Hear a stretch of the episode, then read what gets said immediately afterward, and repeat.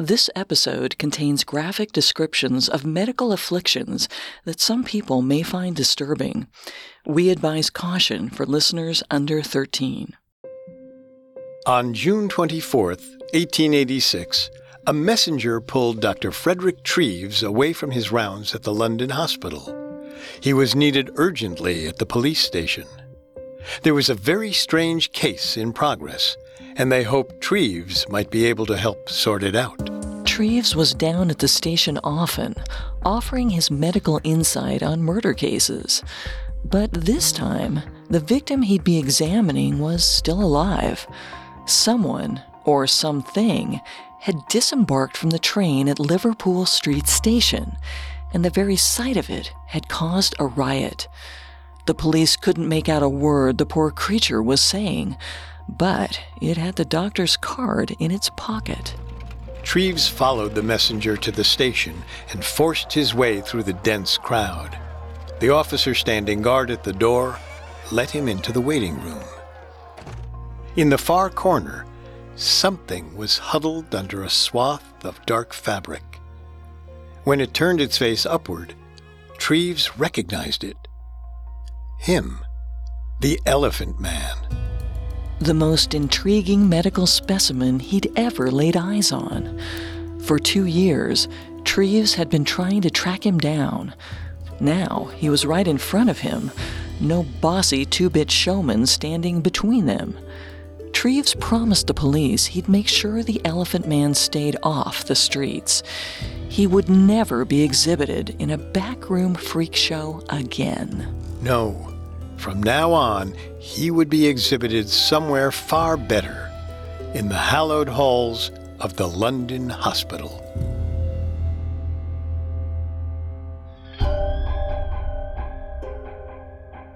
When our bodies fail, we trust doctors to diagnose the problem. But medicine isn't always an exact science. Sometimes it's a guessing game with life or death stakes. This is Medical Mysteries, a Parcast original. I'm Molly. And I'm Richard. Every Tuesday, we'll look at the strangest real life medical cases in history and the experts who raced against the clock to solve them. You can find episodes of Medical Mysteries and all other Parcast originals for free on Spotify or wherever you listen to podcasts. To stream Medical Mysteries for free on Spotify, just open the app and type Medical Mysteries in the search bar. At Parcast, we are grateful for you, our listeners. You allow us to do what we love.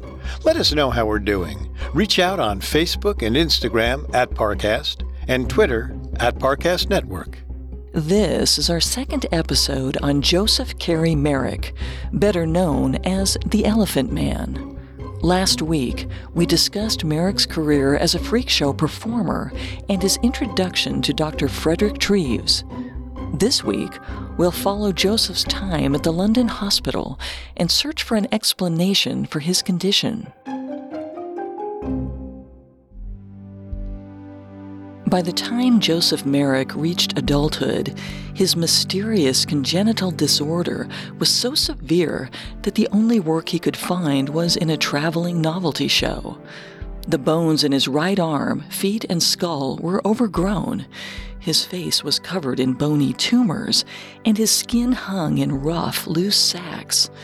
A childhood hip injury, combined with severe scoliosis, made it difficult for him to walk and a large growth on his upper lip made it nearly impossible for him to speak. Doctors were unable to pinpoint the cause of Joseph's ailments. The prevailing explanation during his childhood was maternal impression. His mother had been badly scared by an elephant during pregnancy, so Joseph took on the form of an elephant. After his case was presented to the Pathological Society of London in March 1885, Dr. Radcliffe Crocker suggested that it was a combination of two skin disorders called dermatolysis and pachydermatocele, but how the bone deformities fit into the picture was still a mystery. With genetic research still in its infancy, there was next to no hope for a cure, even if the root of Joseph's condition was discovered. His symptoms kept worsening year after year. In fact, by the time Joseph was 23, his appearance was too shocking even for the freak show circuit. After being chased out of a series of European cities by the police, he found himself robbed, abandoned, and left to fend for himself in Brussels. His career was at a dead end, and his life savings had been stolen by an unscrupulous showman. He returned to London defeated, unsure where to turn next. The moment he stepped off the train on June 24, 1886, he was mobbed by a crowd of terrified onlookers. The police rescued him from the chaos and took him down to the station. Joseph tried to explain himself, but the officers couldn't understand a word of his garbled speech. Instead, they called on the doctor whose card was buried in his pocket Frederick Treves. Joseph's examinations by Dr. Treves two years earlier had been fruitless and generally degrading. But when the surgeon arrived at the station and shepherded him into a cab, he didn't have much of a choice but to go with him. Joseph didn't say a word on the way to the hospital. Treves seemed sure that he was content and happy to reunite, but this should be taken with a grain of salt, since Joseph's facial tumors prevented him from making any expressions of either sadness or joy. When they arrived at the London hospital, Joseph was immediately taken up to the isolation ward in the attic. The secluded, single bed room was generally used for mentally ill patients who were deemed dangerous, but in Joseph's case, he was being sequestered off for his own safety to make sure the other patients didn't harass him. But he still had to deal with the staff. The nurse who brought him his food that evening hadn't been fully informed about his appearance. The moment she entered the room, she screamed, dropped the tray, and ran out the door. Joseph was so exhausted, the commotion barely woke him up from his nap. But after that incident, Treves made sure that every nurse who entered the attic was prepared to act professionally. But however polite the staff acted, Joseph still didn't trust them. For his first few days, he was constantly on edge, jumping at every knock on the door, flinching every time a nurse tried to touch him. He was suspicious of anyone who entered, especially doctors. It was a hard won victory when he finally let Dr. Treves examine him a few days after his arrival. Joseph was noticeably weaker and less healthy than he had been two years ago.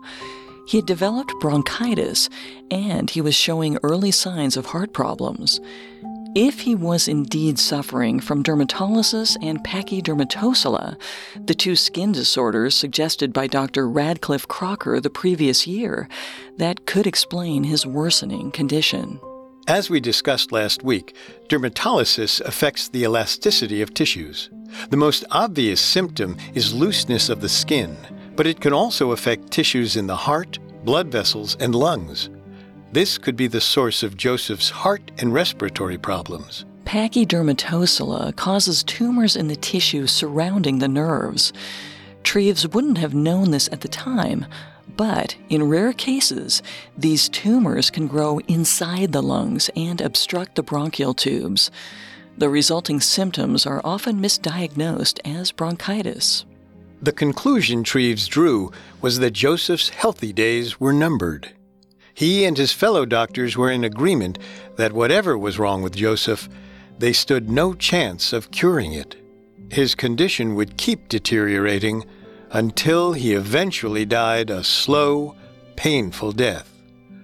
All they could do was make his remaining time as comfortable as possible. There was one problem. The London hospital didn't accept patients with chronic conditions. The facility was overcrowded as it was, and they only had the resources for a short term treatment. Treves had talked the hospital's chairman into admitting Joseph temporarily, but he couldn't stay there forever. Typically, chronic cases were sent to a long term care center like the Royal Hospital for Incurables or the British Home and Hospital for Incurables. But both of these institutions politely declined to take in the Elephant Man. He couldn't be sent back to the government workhouse either, since his disabilities made it impossible for him to do any work. And simply turning him loose to fend for himself would be inhumane. Joseph suggested they send him either to a hospital for the blind, where his appearance wouldn't be a problem, or to a remote lighthouse, where he'd never have to see another person at all. But neither of these avenues were pursued. The hospital chairman finally wrote a letter to the Times in December 1886 asking the public for any leads on accommodations for the poor man. He emphasized that there was no hope for a cure, and the London hospital was not the proper place for such an incurable case. But Joseph's condition was so dire that something had to be done to help him. The response was overwhelming. Within three days, about 100 pounds had been donated, the equivalent of over $15,000 today. Another donor pledged to give 50 pounds a year for Joseph's upkeep if he was kept in the hospital. By the end of the week, the story had reached every corner of the country, and enough money had been sent in to keep Joseph in comfort for the rest of his life. But there was still no one personally willing to take him in. With funding no longer an issue, the chairman decided they might as well keep him at the London hospital. Joseph was warming up to the hospital after his first few months. He finally had some peace and quiet, and it was more comfortable than toiling away in the workhouse or being mobbed on the street. And since none of his benefactors happened to own a lighthouse, he didn't have any better options. He agreed. It was settled. With the money they'd collected, the hospital staff got to work building a permanent home for their new tenant. There was a suite of two spare rooms on the basement level, with an exterior door and a flight of concrete steps leading out to a large courtyard.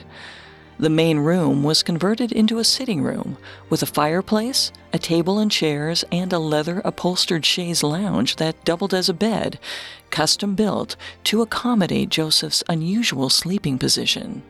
Joseph still had to sleep sitting up with his head resting forward on his knees, or the weight of his massive head would strain his neck backwards. The second room was converted into a bathroom with a tub for the daily baths required to keep his skin stench at bay.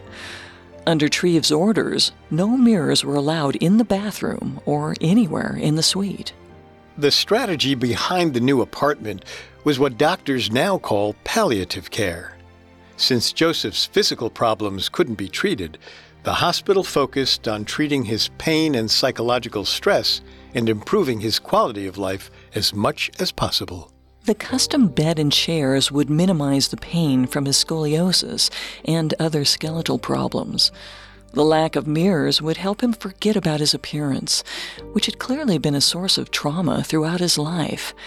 And simply having a permanent home and regular meals would ease the financial stress that had plagued him since childhood. Joseph was fully bewildered when he saw his new quarters. It was hardly a palace, but it was all he'd ever dreamed of. A home of his own, a secluded little sanctuary where he could live in comfort and privacy for the rest of his days. After a lifetime full of abuse, harassment, and hopelessness, he couldn't wrap his head around the generosity he'd been shown.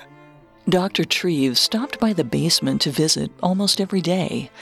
Initially, he could barely understand a word out of Joseph's mouth, since his facial tumors made it difficult for him to speak.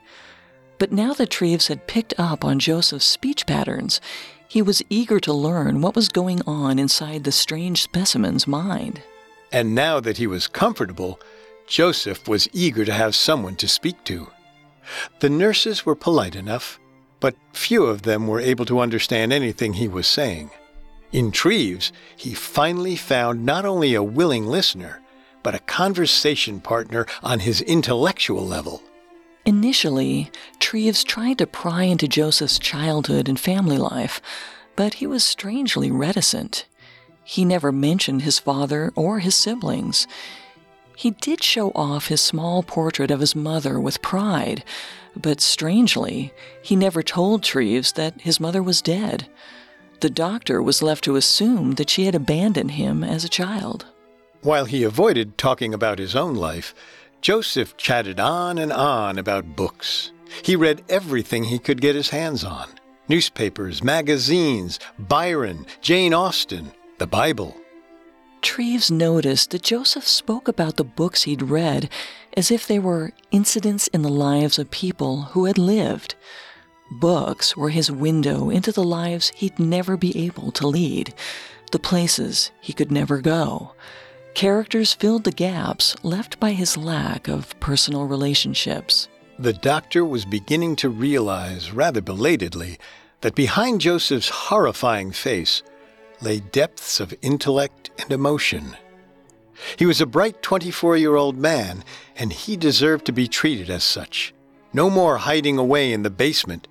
It was time for Joseph to live as a human being, and Treves knew exactly where to start. What Joseph needed was a friend who would treat him like an equal, without regard to his physical condition. For this role, Treves recruited a friend of his, a strong nerved, upper class young widow named Leila Maturin.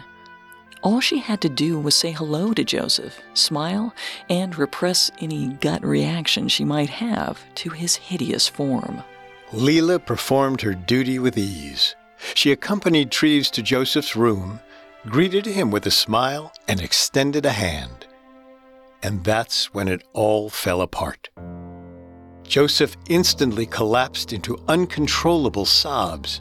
Treves ushered the alarmed young lady out into the hallway just as quickly as she'd come in.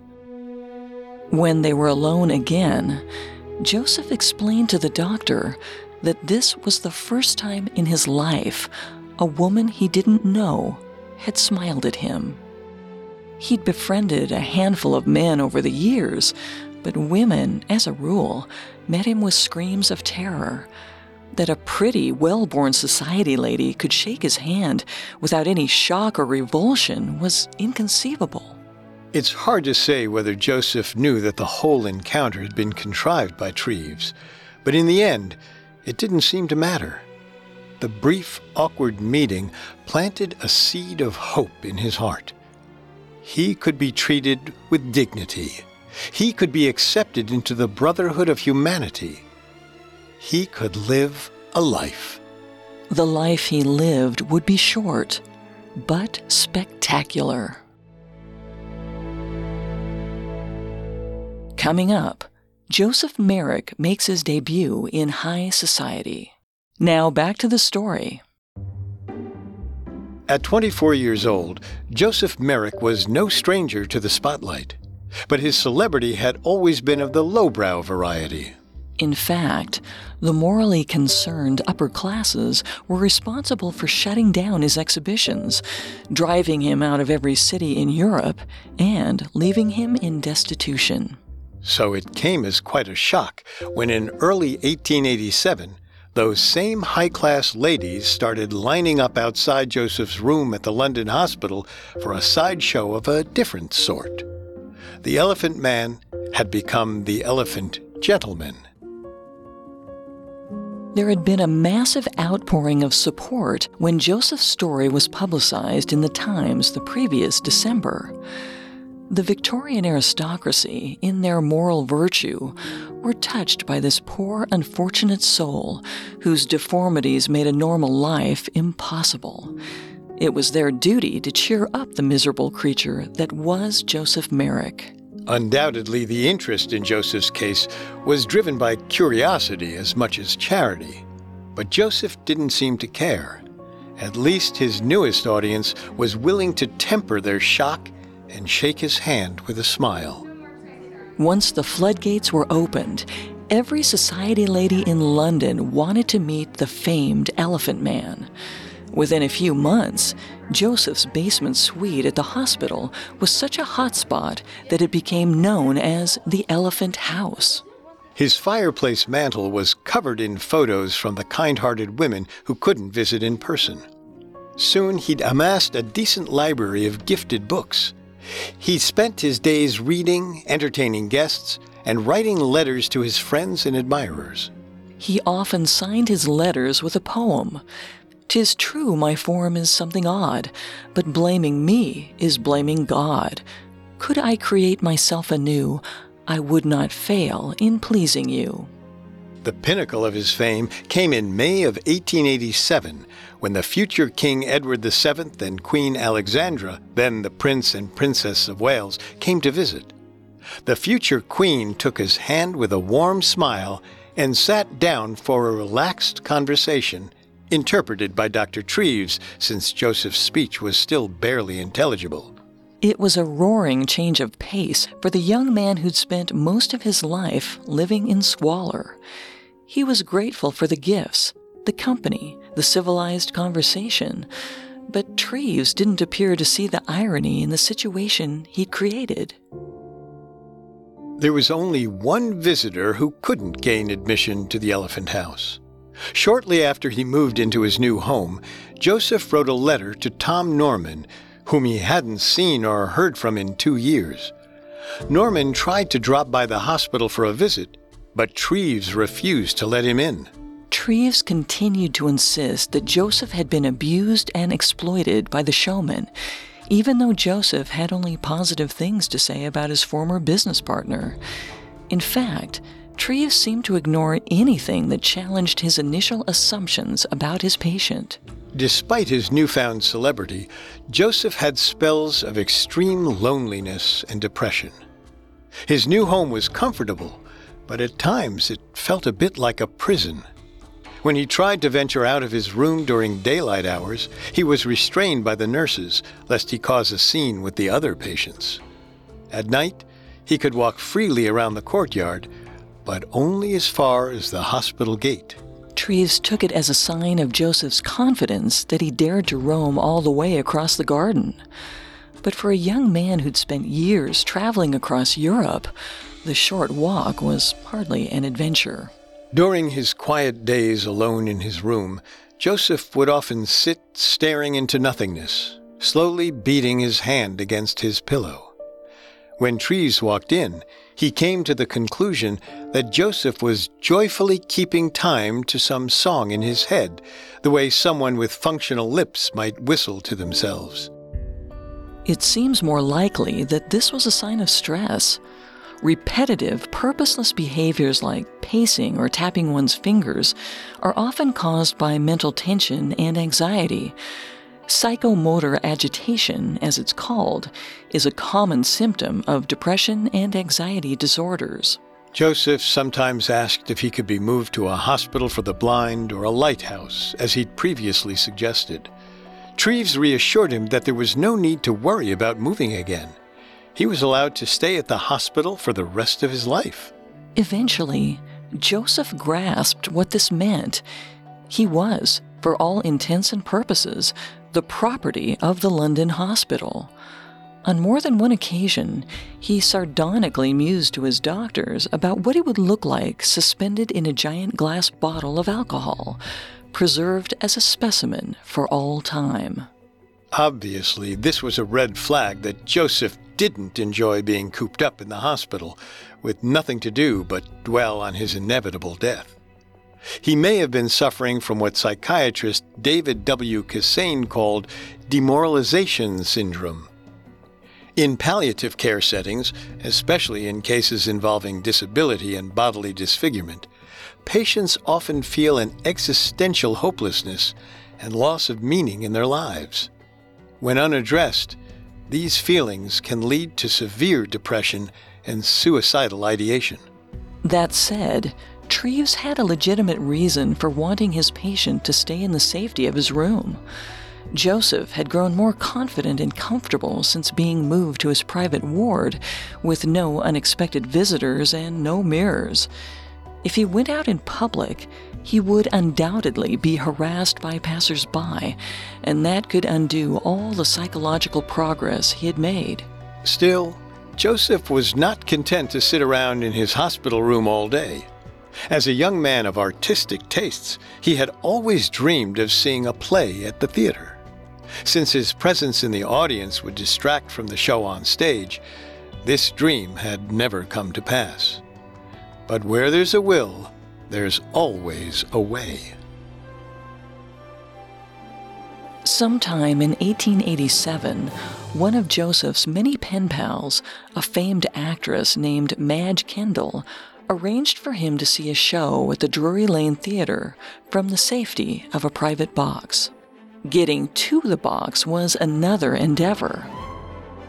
Joseph was shuffled out of the London hospital in his typical outdoor garb and shepherded into a carriage with the blinds tightly drawn.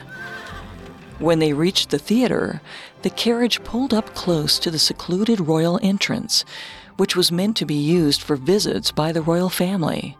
He was smuggled up the private staircase and into the box without incident. Joseph and Treves sat in the shadows in the back of the box. A trio of nurses sat in front of them, blocking the line of sight of any audience members who happened to look upwards. From the moment the curtain rose, Joseph was enraptured. It was the first stage show he'd ever seen, and he watched it with the silent wonder of a child. Treves noticed that he was unimpressed by the play's clowns and the slapstick humor, but he roared with laughter when the policeman character was beaten to the ground. For weeks after the show, it was all Joseph could talk about. He let his imagination run wild, inquiring about the characters as if they were real people. I wonder what the prince did after we left. Do you think that poor man is still in the dungeon? The play offered a happy distraction from his constant pain. By late 1887, a year into his time at the London hospital, it was clear that Joseph's condition was rapidly deteriorating. His bony masses and loose skin were continuing to grow by the day, and the growth on his upper lip, which had already been amputated once before, was again so large that he couldn't close his mouth. The heart problems he'd begun exhibiting a couple years earlier were getting worse, and he had frequent bouts of bronchitis. It was assumed by this point that Joseph would die within a few years, and there was nothing they could do to stop it. Still only in his mid twenties, Joseph was staring down the end of his life. But despite the constant pain and the increasing difficulty of movement, he didn't fall into despair. There was still so much to do, so much beauty to see.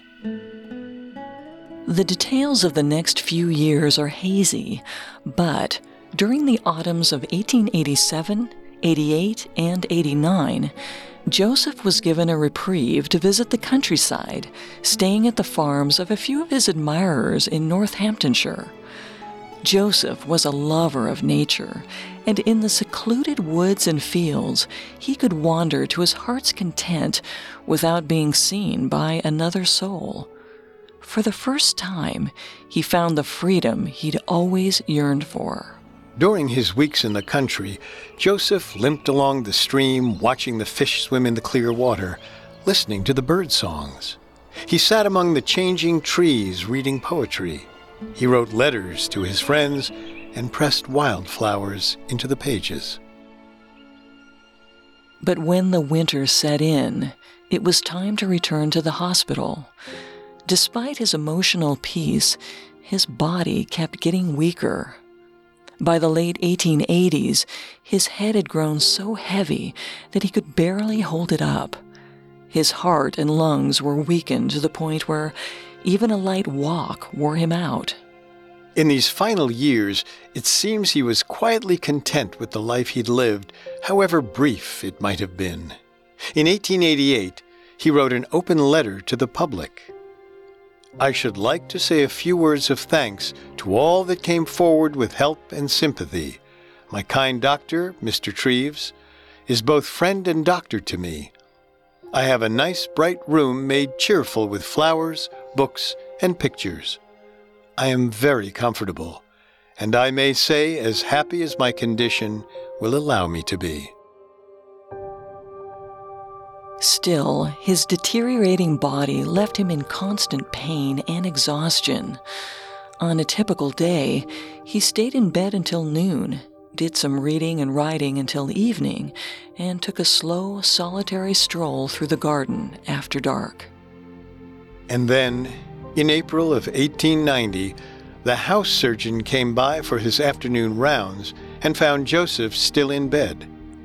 Not sitting up as he usually slept, lying flat across his back. His lunch was untouched where the nurse had left it. At 27 years old, the Elephant Man was dead. Coming up, we'll look at the cause of Joseph Merrick's death and search for an answer to his lifelong condition. Now, back to the story. On the afternoon of April 11, 1890, Joseph Merrick was found dead in his room at the London hospital. He was lying peacefully on his back across the bed, with no signs of a struggle. This was odd, since Joseph never slept lying down. He had to sleep sitting up, or the weight of his head would strain his neck. The coroner's inquest confirmed that he had died of asphyxiation due to his head pressing down on his windpipe. Joseph had known for years that lying on his back was not only uncomfortable, but unsafe. A nurse had seen him sitting up in his regular position at 1:30, just an hour and a half before he was found dead. The question remained, why would he lie down in the middle of the afternoon, fully knowing the risks? The doctors who initially examined the scene guessed, from his position, that he had been trying to stand up when he lost his balance and fell backwards. He was unable to pull himself up because of his disproportionately heavy head, and he slowly suffocated from the pressure on his windpipe. Frederick Treves had his own theory. Joseph had often told him that he wished he could sleep lying down like everyone else. Treves proposed that Joseph had attempted the experiment that afternoon out of curiosity. He wrote, Thus it came that his death was due to the desire that had dominated his life, the pathetic but hopeless desire to be like other people. Tom Norman, the showman, had a slightly different take. Joseph had always prized his independence and dignity, two things that were taken away from him during his stay in the hospital. Between his declining health and the constant prodding by unhelpful doctors, Norman believed Joseph had lost the will to keep living. He proposed that Joseph, probably in a what the hell frame of mind, quite conscious of the risk, lay full length on the bed and never woke up. Perhaps that's what he wanted. Since so little is known about his final years, we can only guess at his state of mind leading up to his death. Joseph Merrick faded out quietly with the same mystery and unknowability he'd cultivated throughout his life. But the Elephant Man's career wasn't over. He still had performances to give and stories to tell. Joseph's body was almost immediately dissected for further study. Treves oversaw the process of preserving his bones and skin samples in creating plaster casts of his head and limbs. As the bones were bleached and mounted together, they formed an unimaginably gruesome skeleton. His spine was severely curved, tilting his posture to the side. His right arm and hand were much bigger than his left, as expected, Additionally, his right femur was about twice as thick as the left and covered in a rough, gravelly texture. Joseph's legs hadn't looked notably different from the exterior. His right leg was always bent at the knee when he stood upright, but this was blamed on his slanted posture.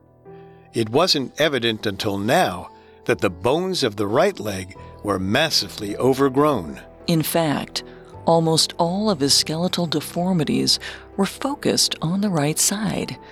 The left side of the skeleton looked fine, except for the remaining damage of his hip infection at age five. And then there's the skull, which looks like it was melted down and blown out of a volcano. The entire cranium is distorted by bubbly, misshapen lumps. Once again, the deformities are more prominent on the right side. A growth of bones stretches across the left brow, but the rest of the left facial bones are relatively normal.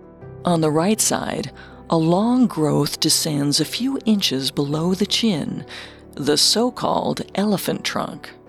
Joseph's skeleton is a useful clue in deciphering his condition. The bones are still being held at the Royal London Hospital for curious researchers and medical students. Unfortunately, his skin samples, along with every paper record from his time at the hospital, were lost during World War II. This presents a challenge for modern doctors trying to lock down an answer. Over the past century, advances in neurology and genetics have offered a few possible answers to the mystery of the elephant man. Before we try and put together the puzzle, let's take another look at the pieces. As we discussed last week, Frederick Treves noted three major categories of symptoms bone deformities, loose sagging skin, and warty tumors within the skin tissue. The right side of his body was considerably more affected by these symptoms than the left. Within the last few years of his life, Joseph also experienced chronic bronchitis and some sort of heart problems. Joseph didn't start to display any of his symptoms until age five, shortly after his left hip was injured and became infected. He always claimed that none of his parents or siblings had similar health problems, but historical evidence suggests that his younger sister was afflicted from birth with some sort of disability.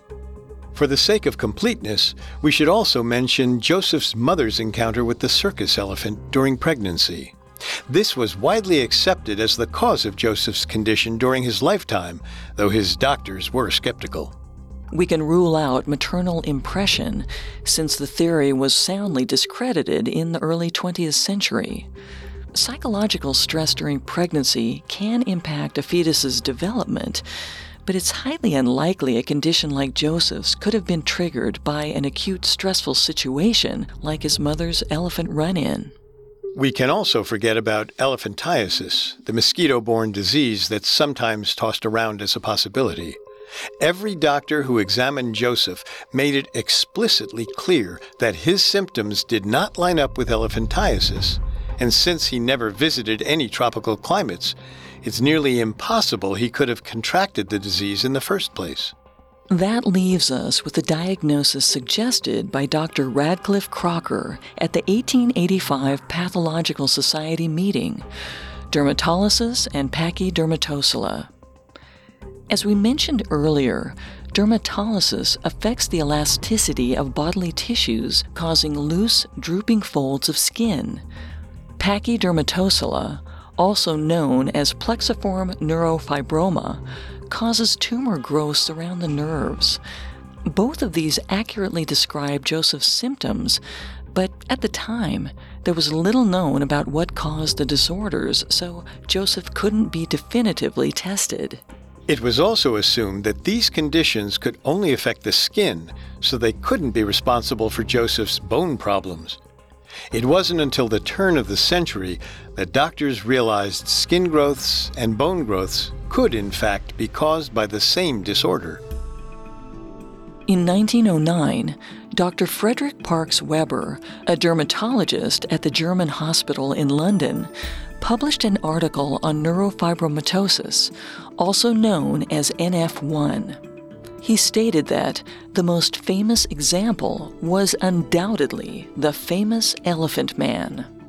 NF1 is a disorder of the nervous system that causes tumors known as neurofibroma to form on nerve tissue.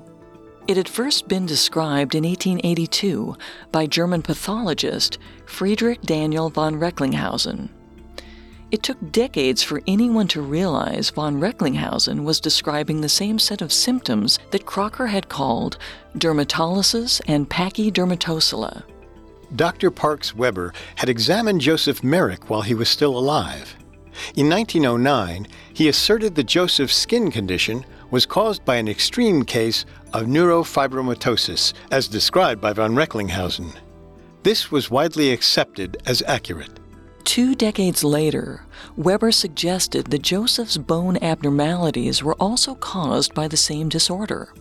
There had been several other cases of patients with NF1 developing bony tumors on their skulls. Weber proposed that neurofibroma tumors could form in the periosteum, the membrane that covers the bone's outer surface. These tumors could then result in bone malformations. Thus, the strange growths on Joseph's skin and bones were both caused by NF1. The lingering question was what causes NF1 in the first place? In 1990, it was discovered that NF1 is caused by a mutation of the neurofibromin 1 gene, which codes for the protein that suppresses cell growth. When this protein isn't created correctly, cells will keep growing and dividing rapidly, causing tumors. This genetic mutation can be passed down through families, but about half of all cases occur spontaneously without any family history. Throughout the 20th century, NF1 was generally accepted as the cause of the elephant man's ailment. But some researchers still weren't satisfied. For one thing, Joseph's condition was far more severe than any confirmed case of the disorder that's ever been recorded. For another, the telltale sign of NF1 is small pigmented cafe au lait splotches on the skin, like light overgrown freckles. These spots are present in 99% of NF1 patients, but they were never noted in any of Joseph's many examinations. The easy rebuttal to this is that Joseph's deformities were so bizarre and extreme, slight pigmentation of his skin probably wouldn't have struck anyone as noteworthy. Since his skin samples were lost before they could be analyzed, there's no way to conclusively say whether he had these spots or not. Still, there are enough unknowns to make us question whether NF1 is the answer. In 1986, Professors J.A.R. Tibbles and Michael Cohen Jr. offered an alternative theory, Proteus syndrome. This is an extremely rare genetic condition that causes skin, bones, and other tissues to grow out of proportion, resulting in tumors and skeletal abnormalities. Proteus syndrome can affect any part of the body, but the skull and limbs are typically among the affected regions. Also, the symptoms are usually asymmetrical, affecting the two sides of the body differently. Tibbles and Cohen asserted that Joseph Merrick's symptoms are fully compatible with Proteus syndrome. It explains the asymmetrical growth patterns of his limbs and skull, along with the overgrowths of soft tissue on head, chest, and back. Just like NF1, Proteus syndrome is a genetic mutation that's present from birth, but it doesn't manifest itself until early childhood. However, the typical onset for Proteus is between 6 and 18 months. Joseph Merrick didn't start showing symptoms until he was 5. Another quick rebuttal. The only source we have for this fact is Joseph himself. Joseph routinely forgot his own birth date, so he's not exactly the most reliable source for information on his own life. Even if the onset was delayed, this doesn't rule out Proteus syndrome as a possibility. Every person's genes are unique, so the condition affects each patient differently. Another detail that fits Joseph's case Proteus syndrome isn't hereditary. It's caused by a random mutation during embryonic development. There are no known cases of a parent and child both being affected by the syndrome. Unfortunately, while surgery can correct some of the bone and tissue overgrowths caused by Proteus syndrome, no cure for the condition has been found. Even if Joseph were somehow diagnosed during his lifetime, it's unlikely there could have been anything done to help him. Looking at all the evidence, the general consensus among doctors today is that Joseph Merrick most likely suffered from Proteus syndrome. It's the only single diagnosis that fits every one of his symptoms the asymmetrical skeletal deformities, the strange bony growths, the loose overgrown skin, and the lack of similar symptoms anywhere in his family tree. However, coming to a definitive answer is difficult since a diagnosis of Proteus syndrome requires genetic testing, and none of Joseph's tissue samples have been found. Theoretically, DNA could be extracted from his bones, but the bleaching process used to clean the bones after his death badly damaged the DNA. Since 2013, researchers at Queen Mary University have been working on new techniques to extract genetic information from his bones, but at the time of this recording, the tests are still in progress. As for the rest of Joseph's remains, they were buried in an unmarked grave shortly after his death. For 130 years, the exact location of the burial plot was unknown. But in May of 2019, author Joanne Vigor-Mungovan traced his remains to the City of London Cemetery and Crematorium. Since the remains were buried in a common grave with a number of other bodies, it's highly unlikely that anything useful could be found by disinterring them. But the discovery shows that Joseph, who was known to be religious, was given a proper burial in a Christian ceremony, a final act of dignity he undoubtedly would have wanted. Joseph Merrick's unique case helped doctors connect the dots between skin disorders, bone growth, and the nervous system. But more importantly, it taught them that every person should be treated with respect. Beneath his monstrous face was a gentle soul. Behind his incomprehensible speech was a capable writer.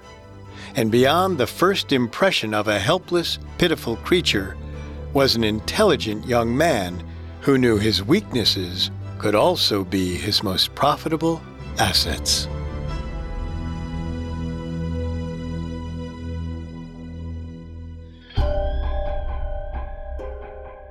Thanks for listening to Medical Mysteries. We'll be back next week with another episode. You can find all episodes of Medical Mysteries and all other Parcast originals for free on Spotify. Not only does Spotify already have all of your favorite music, but now Spotify is making it easy for you to enjoy all of your favorite Parcast originals like Medical Mysteries for free from your phone, desktop, or smart speaker. To stream Medical Mysteries on Spotify, just open the app, tap Browse, and type Medical Mysteries in the search bar. And don't forget to follow us on Facebook and Instagram at Parcast and Twitter at Parcast Network. We'll see you next time. Medical Mysteries was created by Max Cutler, is a production of Cutler Media, and is part of the Parcast Network. It is produced by Max and Ron Cutler Sound design by Ron Shapiro, with production assistance by Paul Mahler, Maggie Admire, and Carly Madden. This episode of Medical Mysteries was written by Kate Gallagher and stars Molly Brandenburg and Richard Rossner.